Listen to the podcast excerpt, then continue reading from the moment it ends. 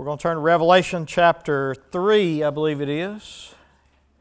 Yep, Revelation chapter 3, and we're going to read verse 14 through verse 22. This will be the last church that we'll study, and then we're going to, uh, if you'll notice, what's the first two words of chapter 4? That's right. And if you remember our outline, uh, he told John to write the things that, that he saw, write the things that are, and write the things that are soon to take place after this. And so in chapter 4, we believe that this is the third section of Revelation as we outline it. And so we're going to get into the what we would call, I guess you could say, it's all good, but the good stuff of Revelation um, starting next Wednesday night. All right, in Revelation chapter 3, beginning in verse 14. It says, And to the angel of the church in Laodicea, write the words of the Amen, the faithful and true witness, the beginning of God's creation. I know your works. You are neither cold nor hot. I would that you were either cold or hot. So, because you are lukewarm and neither hot nor cold, I will spit you out of my mouth. Now, I'm just curious tonight, before we continue that, just without any context whatsoever, how would you interpret that? Give me a summary, just a quick summary. What's Jesus saying? If you were to interpret tonight without context, um, what would you think is being said right here? What did he just say to them? Huh? All right. You're pretty disgusting. And what is it about them that makes him that, that makes him disgusted? What would you say here? Okay, now that's what you would think, right?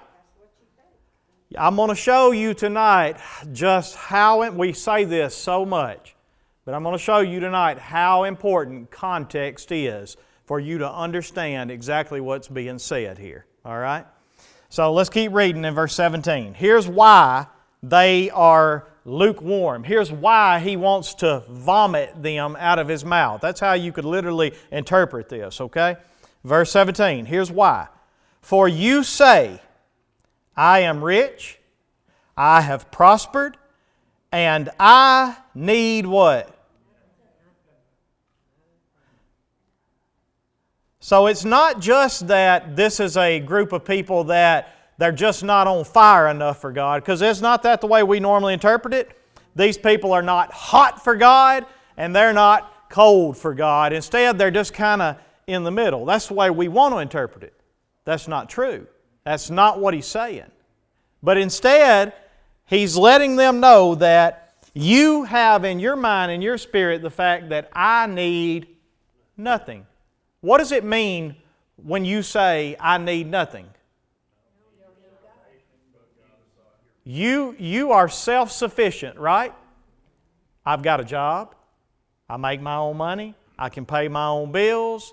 Um, I can live my life. I can do what I want to do. You may not, do you think these people were literally coming out and saying, God, I, remember he's writing to a church, right? So these are people that are coming to church. So what is it about their life that makes them say, I need nothing? What do you think?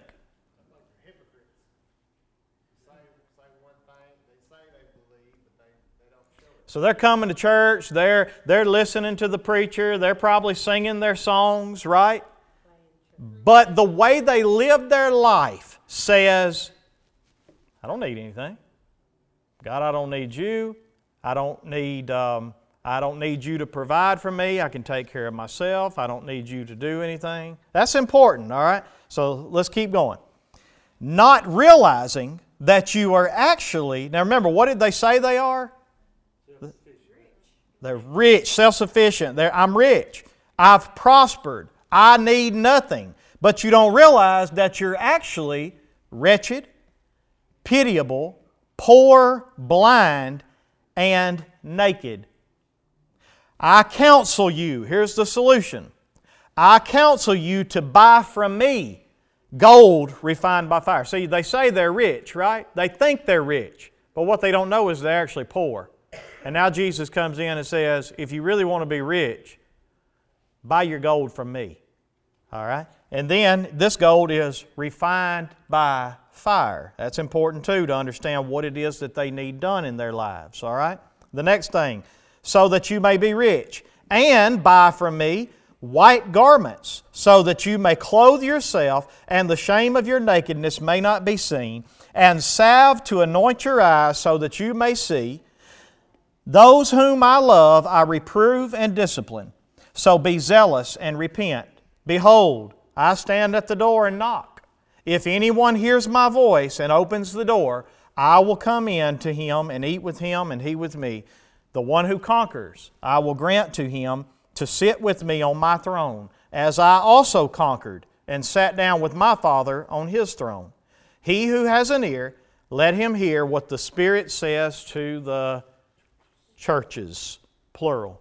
So, immediate context, this is to Laodicea and that church, correct? But in the wider context, who is it to? You and I as well. Let him hear what the Spirit says to the churches. All right, just a little background before I start showing you some context here. Go with, hold your space here. Go with me to Colossians chapter 4.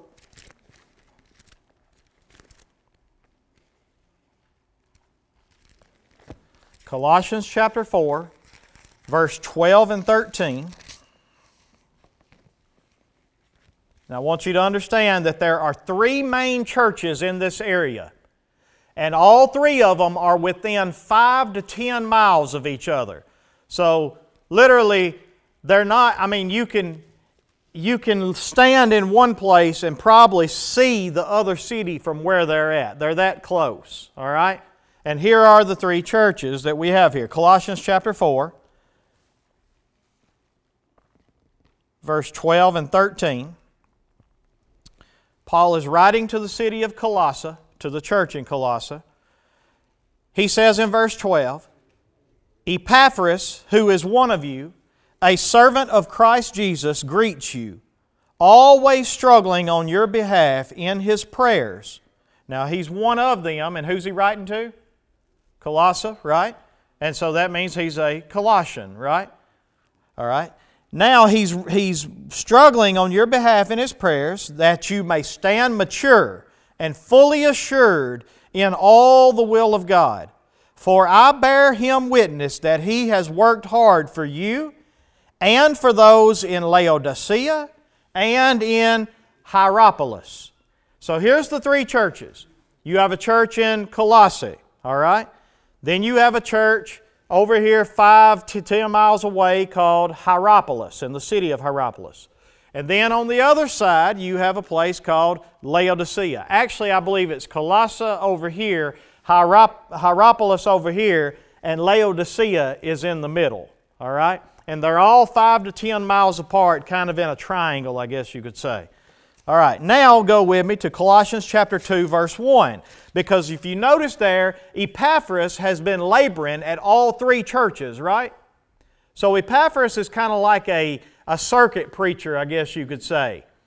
He is the one that in the book of Acts, chapter 19, when Paul was in Ephesus, he hears the gospel from Paul. He goes back to Colossae and he starts a church there. And then I want to say that likely because of Colossians 14 or chapter 4 that we just read, that he probably had some something to do with the start of these other churches. Now, we don't know for certain, but we do know from that verse that he was laboring hard that they would be mature in all the will of God, right? Now, in Colossians chapter 2, verse 1, we're going to see what part of the struggle was that they were dealing with, all right? Now, the reason this is important is because if Colossia was dealing with this struggle, guess what we're going to find out about Laodicea? Probably the same struggle all the way around, all right?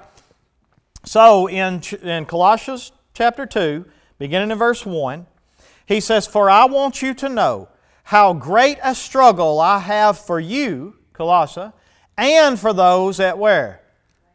Laodicea. And for all who have not seen me face to face, that their hearts may be encouraged, being knit together in love, to reach all the riches of full assurance of understanding and the knowledge of God's mystery, which is Christ. So he wants them to grow in Christ, right? And he has a struggle for these two churches because they're not growing in Christ the way that he would like for them to see. Let me show you another scripture. Look at Colossians chapter 2 verse 6.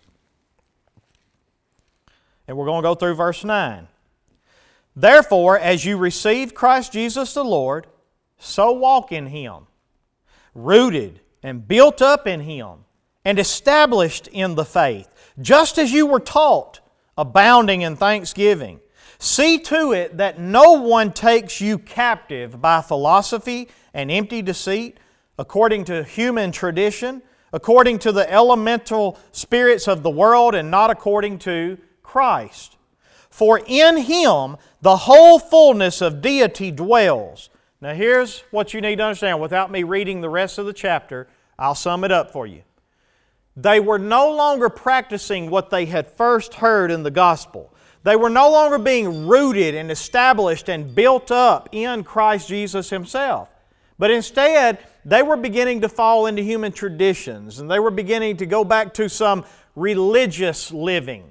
So that instead of just trusting in Christ for their salvation, they were believing we got to do this and this and this. And they were falling into things like angel worship there are still tokens found over in these cities today. Archaeologists still find tokens that have prayers on them to Michael the archangel, to Gabriel the archangel. And so they fell into praying to angels, they fell into worshiping angels. And you could see that if you want to, if you want to make sure that I'm not leading you astray, I want you to look at. Um,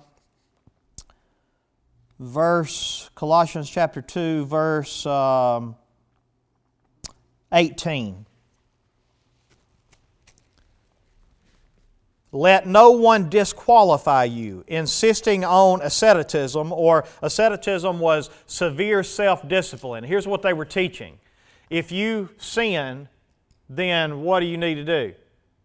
Punish yourself in some way. Same thing the Catholic Church got into there for a while before the Reformation. Indulgences, uh, you know, you, here's what you have to do in order to earn your forgiveness.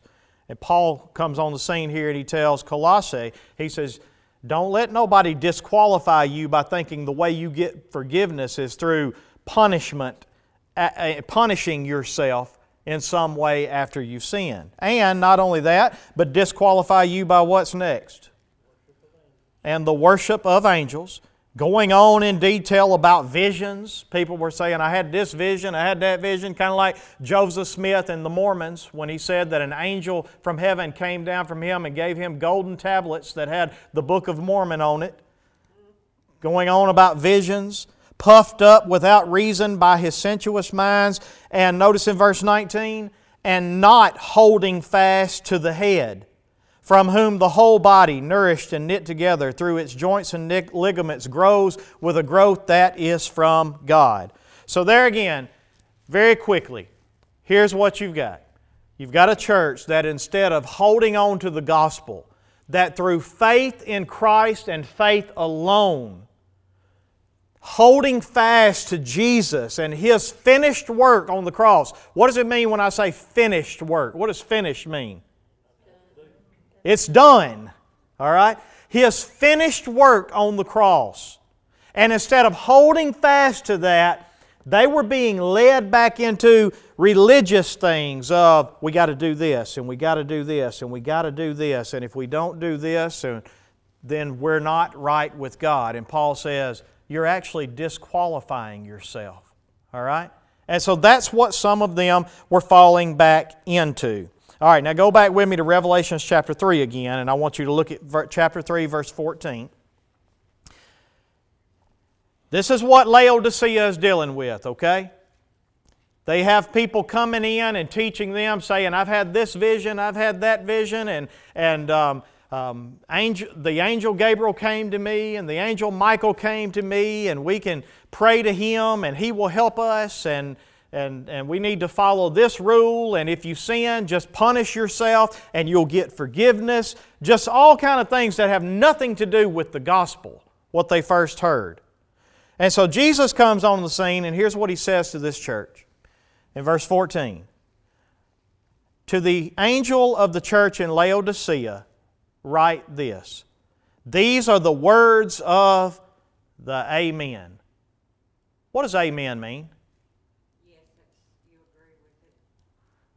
Amen means, and the reason, and, and Francis is right, to us, it means when I say something and you say amen, you're saying, I agree with that. Yes, that is true. This comes from the same word. Do you remember when Jesus would talk to crowds and he would say, Truly, truly, I say to you? Or he would say, Verily, verily, I say to you. The reason why he would come on and he would say that twice is because it's the same word that we translate today as amen. We translate it truly, truly. What they would have understood it when they heard it was that Jesus was saying to them, This, what I'm fixing to tell you, is absolute, undisputable truth. You have heard that it was said, but I say to you, and that's the way he would start it off. Truly, truly, or verily, verily. And really, you could read it like this Amen, amen.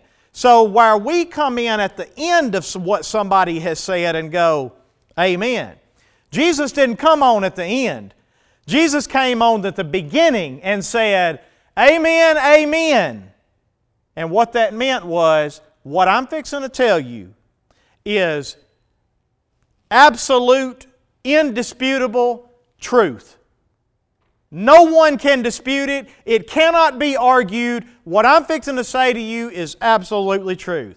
I don't care what everybody else has come and said. I don't care what kind of visions you've had. I don't even care what Michael the archangel or Gabriel the archangel came down and told you. What I'm fixing to tell you is the words of the Amen. You can't dispute it. It's absolute truth. And there's a reason why he introduces himself the way that he does to every church, because this is what they needed to hear. They understood when Jesus come on and said, These are the words of the Amen, they went, This is the one that is absolute truth, that you cannot argue with, that it is indisputable, and these are his words. And then it says next, These are the words of the faithful and the true witness and so, in that situation, you get into the, um, the one that is, um, has been absolutely faithful in, every, in everything that he has done to come and live out this righteous life as a human being. He is a faithful and he is a true. And what does a witness do? A witness is somebody that testifies to something that they know, right? So everything he says is a faithful and a true witness. There's nothing he says about this church here that any one of them will be able to look back and go, uh uh-uh, that's not us. He says, What I'm fixing to say to you, these are the words of the faithful and the true witness. And, and how can Jesus say that he's a faithful and true witness of this church and what they're doing? According to Revelation chapter 1. Anybody remember where is Jesus He's walking among them, right? He's walking among them, all right? So, he's the faithful and true witness. And then also, he says, he is the beginning of God's creation. Now, this is, can be translated several ways, but one of the ways that people would typically translate it is He is that from which all creation begins. It doesn't mean that Jesus is a creation of God. Go back and read, and, and he has to deal with this because, again, go back to Colossians with me, hold your place here, because this is what their one of their struggles. They one of their struggles is they're they're dealing with who Jesus is, his deity. They don't believe the fullness of God rests in him, that he is God in the flesh. All right. So in Colossians chapter one, look at verse. Um, 17 or 18. Or actually, yeah, start in verse 17. Or start in verse 15.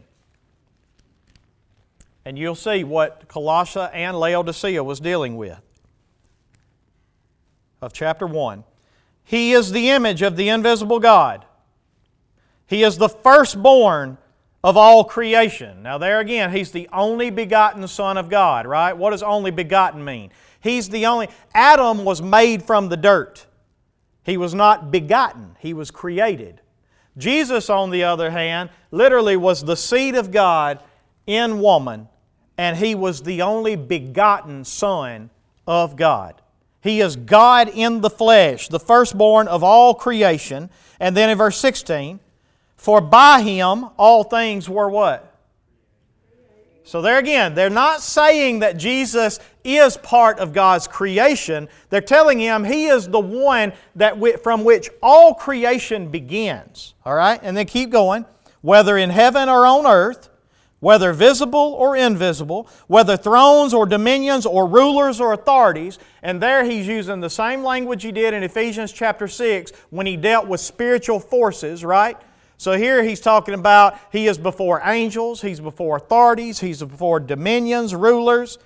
All things were created through him and for him. And he is before all things, and in him all things hold together. And he is the head of the body, the church. He is the beginning, the firstborn from the dead, that in everything he might be preeminent or have supreme reign.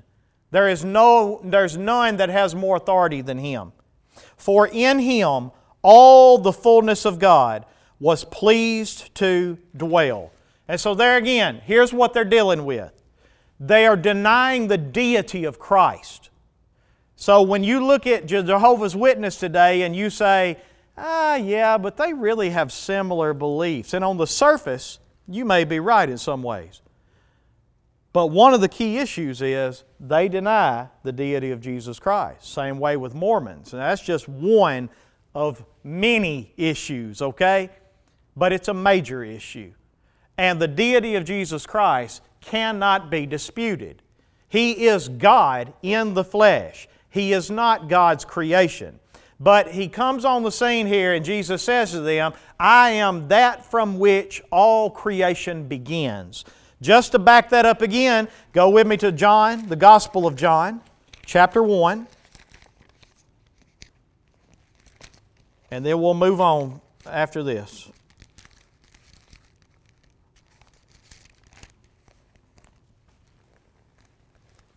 This is John's introduction of Jesus and his ministry.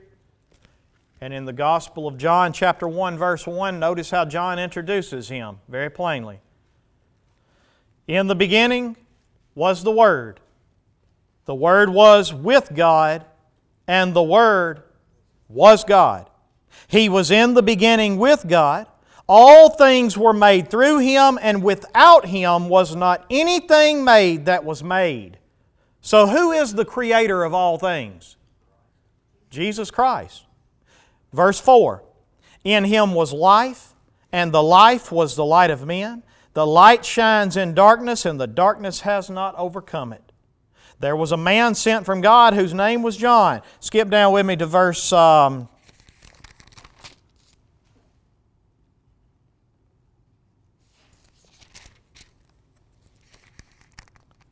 verse 10. He was in the world, and yet the world was made through him. And so, there again, I'm beating the dead horse to death. Here's the point Jesus is not a creation of God. Jesus is God who has now come to be part of His creation. He is God in the flesh. And this is what Colossae, Laodicea, and Hierapolis is dealing with. And so he comes on the scene. He says, These are the words of the Amen, indisputable, undeniable, absolute truth. This is the faithful and the true witness that can testify faithfully and truthfully to what I'm saying here. And this is the beginning of God's creation, or again, the translation that I prefer is that from which creation begins. It all has its beginning from Him. And then in verse 15, notice what he says next I know your works. He's a faithful and true witness. I know your works. You are neither cold nor hot. Would that you were either cold or hot. So because you are lukewarm and neither hot nor cold, I will spit you out of my mouth. Here's the context that you need to understand tonight, and I'm going to prove it to you with good old fashioned Google. All right? Hierapolis was known and is still known today for their hot springs. Their water source was hot springs. Let me show you a picture of it because you can go there today. It's known as modern day um, Pamukkale, or something like that. But let me get to the images here. This is just one image of that place. One of the most beautiful places in this world that I've ever seen. And you can go there today and you could actually, um, you can see the hot springs. Let me pull up the hot springs of Hierapolis. Here's a bigger picture of it right here. But I mean, it's gorgeous. I just can't, I can't fathom seeing this in person.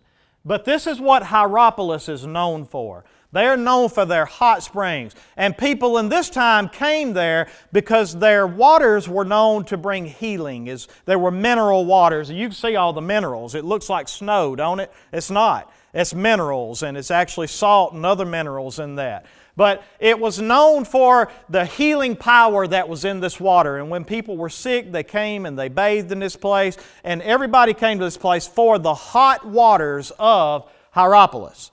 Now, on the other side of the world, we had a place called um, uh, Colossian. Colossae. I'm not sure if I'm saying that right or not, but y'all know where I'm talking about. Colossae was known for its cold springs. It had very cold water. Now, Laodicea is down here in the middle, and let me show you just a little bit about Laodicea.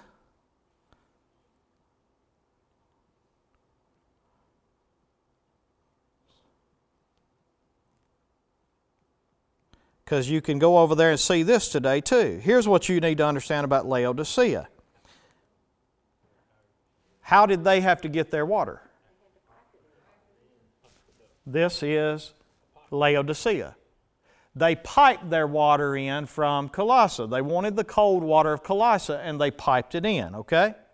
And so by the time water traveled, as cold as it was, by the time it traveled in a hot environment, all the way five to ten miles from Colossae, was that water cold anymore?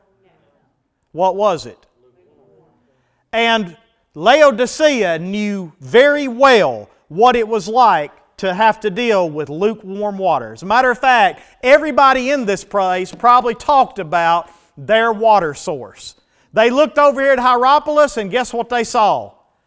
Man, look at the, the healing waters over here, the waters that, that bring life. And then look over here in Colossae and, and the cold waters that are refreshing. And when you are thirsty and need a drink, it just refreshes and it's life giving.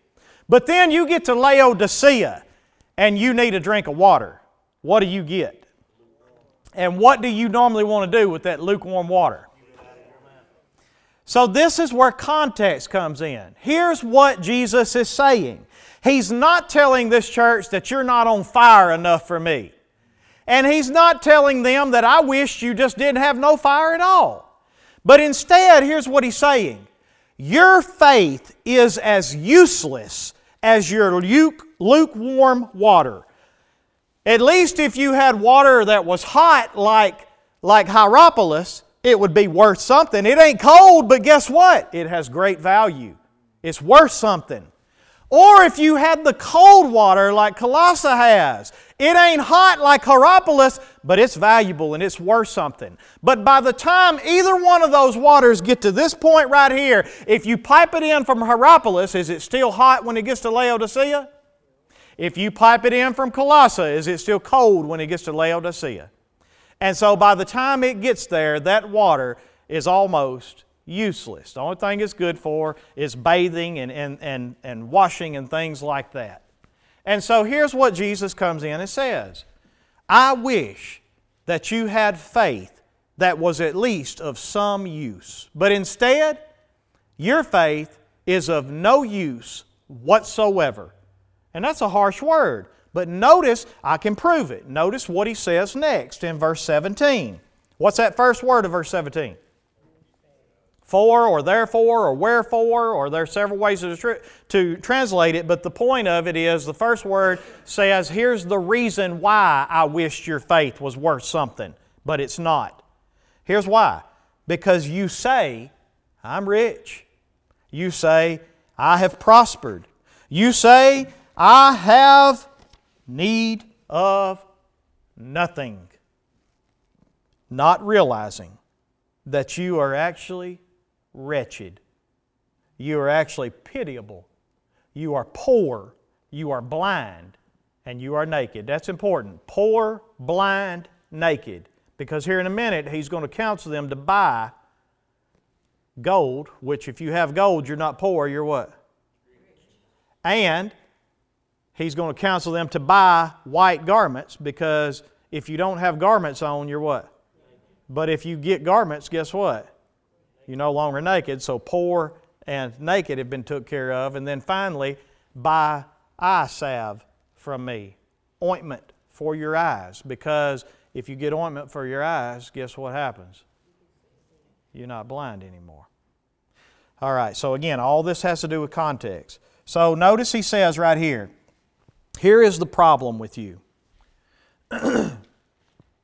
you live your life in such a way that you say, I've got everything I need. I am I'm rich. I, um, I'm prosperous. I don't need anything.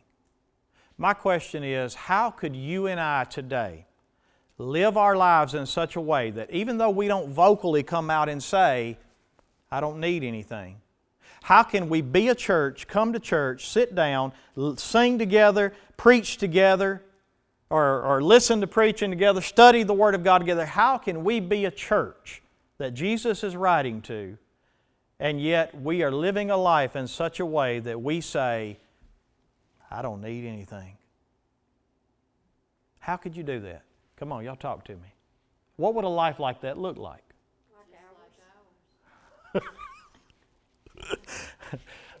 okay. so what?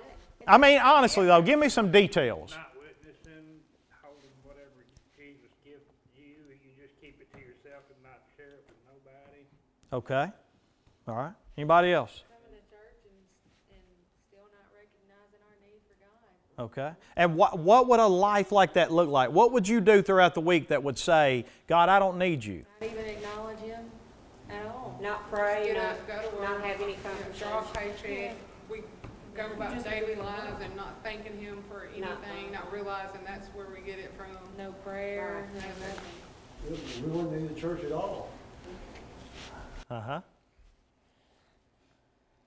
And how often do we live that way? Pretty regular. We're guilty. These are the, these are the pretenders. They pretend like they're, they're Christians, but then it's only probably as a group together. And then when they, when they go out in the world, it's, you can't tell them apart from anybody else. That's right. That's right. This is this is kind of um, a this is kind of an important lesson that I want to make sure that we don't just go through too quickly, because I'll just be honest with you. I feel like that Laodicea is the Church of America today. It is the Church of America today, and it has been me many times in my life. And so I want to make sure that I pay attention here because I don't, I would never think to myself that I'm actually saying to God, I don't need you. But the truth of the matter is, my actions say, God, I'm good without you. And how many Christians do we know that live that way? I'm a Christian. I, I, I follow Jesus. And yet my life every day says, I don't acknowledge you. I don't need you. I get up in the morning and I start my day. I don't recognize that my very next breath comes from you. I lay my head down at night and I never give you thanks for another day. I never give you thanks for the strength that you gave me to get up and go to work Because how many people don't have strength to work? How many people don't have breath to be able to do the things they need to be able to do? And so, to be able to recognize that everything I am, I get it from Him. And if He, for one second, decides that He don't want to supply your next breath, what happens?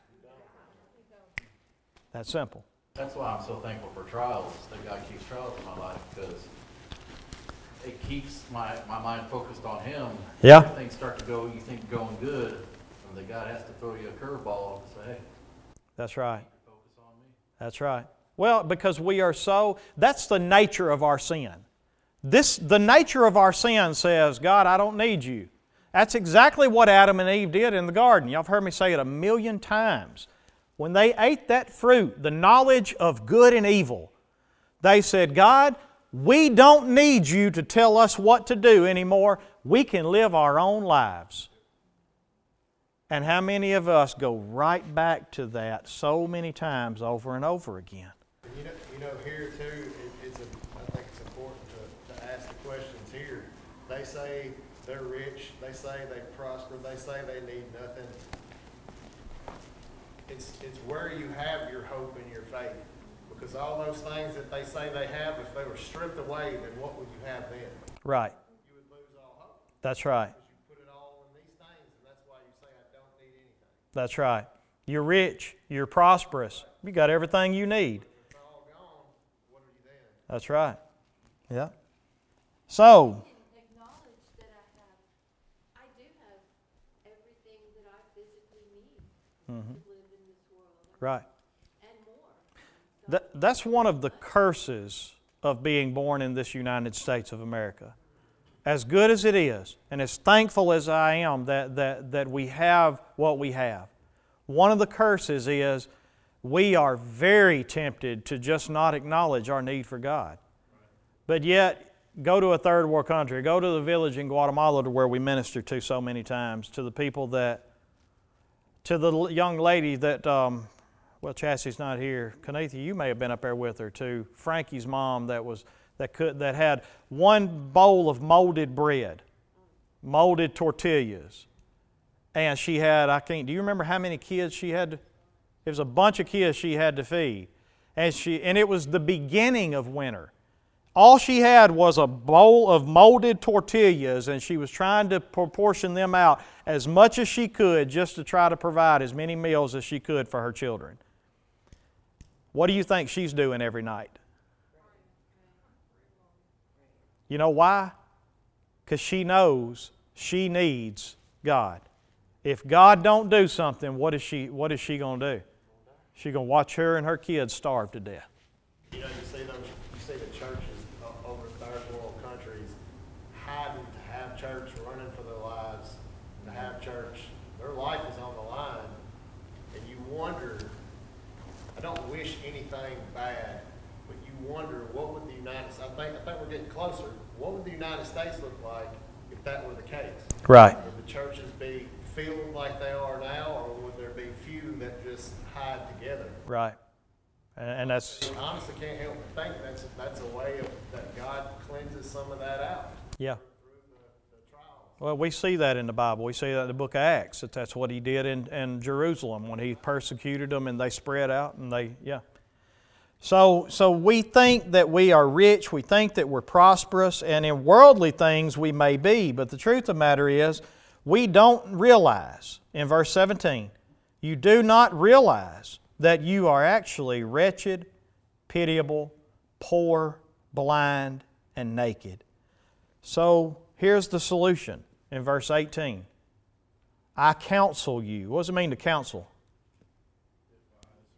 I'm advising you to do something here, church. I advise you to buy from me gold refined by fire. Now, here's one thing you need to understand something. This place was known for their riches. Laodicea was a very rich town.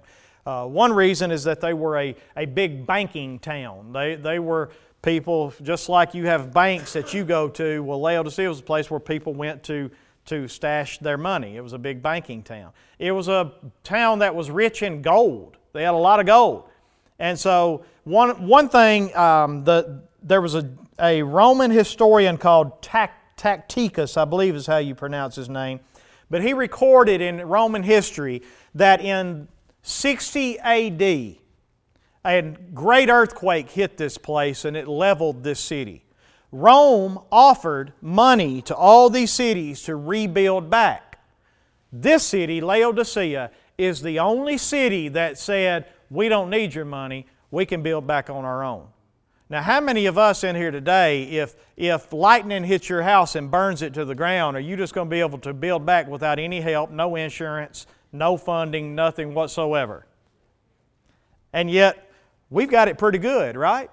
This was a city that an earthquake levels the place, and Rome says, Hey, you, you need some money to rebuild? And they step up and go, No, we don't need your money, but thank you. Because we're rich, we have gold. And Jesus comes in and says, Let me give you some counsel. Quit putting all your focus on what you have. Come buy your gold from me. And notice what it is about this gold. This gold is what in verse 18? What does it mean to be refined by fire? That's right. Why don't you come to me so that I can refine and, and give you gold that's been refined by fire, and you will really be rich because of the gold that I give you, because you're going to be a new creation. You're going to be a different person. You're going to be a Christian. All right? So come buy gold refined by fire so that you may be rich. And white garments so that you may clothe yourself and the shame of your nakedness may not be seen. Here's another thing that you need to understand about this place. Laodicea was also known for their rich black wool. This is another reason why they were rich. People came here from all over, just like Thyatira was known for its royal purple. Well, Laodicea was known for its rich black wool. And so they were well clothed, and yet they didn't know that they were actually naked. And Jesus says to them, You need to come see me for your clothing. You think you're well clothed, and you don't even realize that you're naked. Come see me, and I will give you white garments. White garments, so that, and here's what these garments are going to do for you. These garments, let me get back to it in verse, um, where am I at? 18.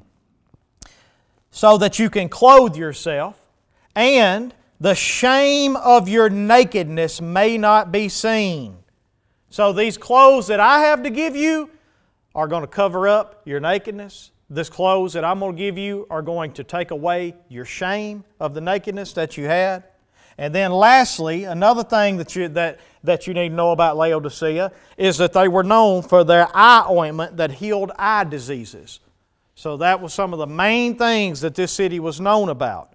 So when Jesus comes on the scene and he tells them, You need to buy gold from me, it's because they think they're rich and they don't need anything from him. They have gold. They have gold. That's right. Jesus said, No, you need the gold that I have. Then you'll be rich. And then he comes to them and he says, You think you're clothed well and you don't realize that you're actually naked. You need the white garments that I can give you. You need to come see me for these things and then your nakedness will be covered, your shame will be removed, and then finally, you think that you can see, but you don't know that you're actually blind. And so come to me, and I will give you eye ointment. Here's all that Jesus is doing Jesus is using context in their own lives to say to them, Guys, I have everything you need. You think you have everything you need, and you don't have anything.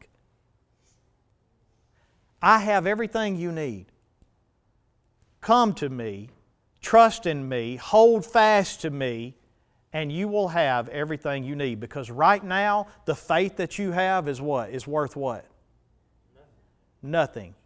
It ain't hot like it is over here. It ain't cold like it is over here. So again, context is king when you're studying the Scriptures. He's not telling you, I wish you were more on fire for Jesus, and I wish that you'd raise your hands more in the worship service, and I wish that you'd run a few pews and run a few aisles, and if you do that, then you'd be on fire and hot like, like Hierapolis. And how many preachers come and that's the way they preach it? But that's not what he's saying. He's saying, I wish that you had faith that was at least of some use like it is over here, or faith that is of some use like it is over here. But instead, the kind of faith that you have, by the time it reaches me, what do I want to do? I want to vomit you out of my mouth. And here's why because you're self sufficient, because you don't realize how much you need what I have to offer. So come buy this stuff from me. And then, notice what happens. Is this also the first, the only church in this series that he does not commend them on something before he tears into them? I think there's one other church that had no commendation, wasn't it? Yep, it's, uh, uh, Thyatira. Thyatira? Yeah. Yeah, he had no commendation whatsoever for, um, well, no, no, he did. He did in Thyatira. Not to begin with, he did. Well, no, he did. Yeah, he did. He did. No, I think, I think it's uh, Sardis. Sardis. Yeah, in chapter three, the beginning of chapter three. Yeah, he had nothing good to say about them except in verse four. They had a few names, people who had not sold their garments. But that was it. That was the only good thing he had to say about that church. But this church, he has absolutely nothing good to say about them, but he counsels them to buy what they need and not be self sufficient. And again, in our context today, he would look at us and he would say, You think you're rich because you have a job that you can go to every day. You got cars, you got, you got houses that you live in, you got your family that you put everything into, and, and you're all about those things. But I say to you, come get your family from me then you'll be rich. Come get, come get your shelter from me, then you'll be protected. Come get your whatever the case may be, you know. So again, I believe it still applies to us very much today. And we would do we would be very wise to pay attention, I believe. All right. Keep going with me in verse 19. Those whom I love, I reprove and discipline. So be zealous and repent. Jesus loves this worthless church, don't he? Now, I love that. That's important. Jesus loves this worthless church. And then notice what he says in verse 20. Because a lot of people interpret this to be an evangelistic message, and they take this out to the world and they go, Jesus is standing at your door and knocking. And that may be true, but here's what you read in verse 20 Behold, I stand at the door and knock. How is he standing at the door and knocking at this church? What's he doing? He's preaching to them, ain't he? He has brought his words, the words of the Amen, the words of the faithful and true witness, the words of the beginning of all of God's creation. He brings them His Word. And every time you hear the Word of God, Guess what Jesus is doing to you? He stands at the door and he knocks. He loves, he loves you. And if he loves you, he reproves you and he disciplines you. And so this is discipline to this church. It's hard, ain't it? I mean, how many of you want to hear Jesus look at you today and say, You make me sick? Kevin Wells, you make me sick. Wouldn't that be a great thing to hear from Jesus? And yet he this church hears this and he says, "Guys, I love you. I love you. And the reason I say this to you is because I love you. And if I love you, I reprove you. And if I love you, I discipline you. And I stand at your door and I'm knocking. If anyone hears my voice and opens the door, I love that. If he hears my voice, that's how he's knocking with his voice. And if you hear his voice and open the door, now that's important because you have a responsibility here, don't you? God is absolutely sovereign, but you have a responsibility to open the door. And how many of us sit time after time hearing Jesus knock and never open the door? And he says, If you will hear my voice and open the door, what, will he, what does he promise? What's the promise of Jesus right here? I will come in and I will eat with you and he with me. Communion with him, fellowship with him, relationship with him. And then verse 21 The one who conquers, I will grant him to sit with me on my throne, as I also conquered and sat down with my Father on his throne. He who has an ear, let him hear what the Spirit says to the churches. So, somebody give me an interpretation of this tonight, based on everything you've heard tonight. Interpret this um, letter to the church. You ain't on fire. You can't run the aisles, you ain't on fire. Nick failed. All right. Who's up? What's next? Somebody interpret it for me. What's Jesus saying to the churches? I wish she's like a good, fresh, cold glass of water Uh huh. on a hot day. Uh huh. Anybody else? Don't caught up in believing that you provide anything for yourself. That's exactly right. Remember that it all comes from God. Life, breath, being, everything comes from Him. That's the reason why, even though there's really no command in the Bible that says, Thou shalt pray before every meal, I still think it's such a great idea because it's a reminder that just simply says, God, I know, I know that the only reason I even have this meal is because of your grace in my life. You wake up in the morning. God, I know the only reason I was able to open my eyes is because of your grace. The only reason I take my next breath is because of your mercy, because you should have killed me in my sleep last night, right? But He's good, and I need Him, and I need Him for everything, especially my salvation. All right. Anybody got any comments? Any questions? I never heard it preached that way before. Well, uh, that's what I was talking about. Context.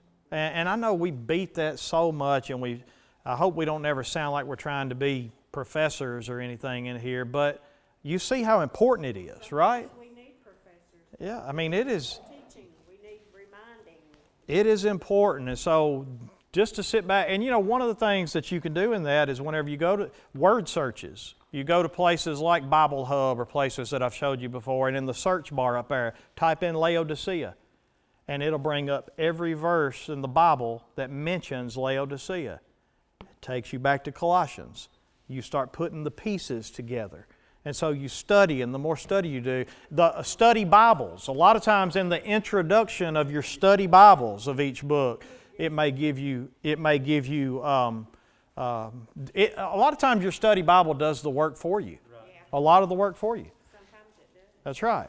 And so it lays out a lot of this stuff for you. Maybe not everything, but, um, but it lays out some of it. I think it's, uh, it's, it's so awesome to see how when Jesus addresses these churches, he doesn't, he doesn't just give them a vague statement, but his introduction, which kind of lines up with the way that he presented himself to John in the beginning of Revelations, it, it has a purpose for that church. That's right. And then with this church, you know, like you said, they were caught up in, in all these different beliefs, and he's saying, I, I am the only true thing. That's right. And for him to go into detail with what they were known for making and showing them each little thing where you think you have it all, like you're physically rich, but you're spiritually bankrupt. That's right. Yep. I love it because I feel like that when you study it this way, we can walk away from here going, that makes sense. That, that is, I mean, it's so clear. And I believe that if we spent more time doing that together, you'd have a lot less division in, in the ways that we interpret scriptures. Now, we're still going to have divisions, but I believe you'd have a lot less if, if people understood um, how to rightly divide it.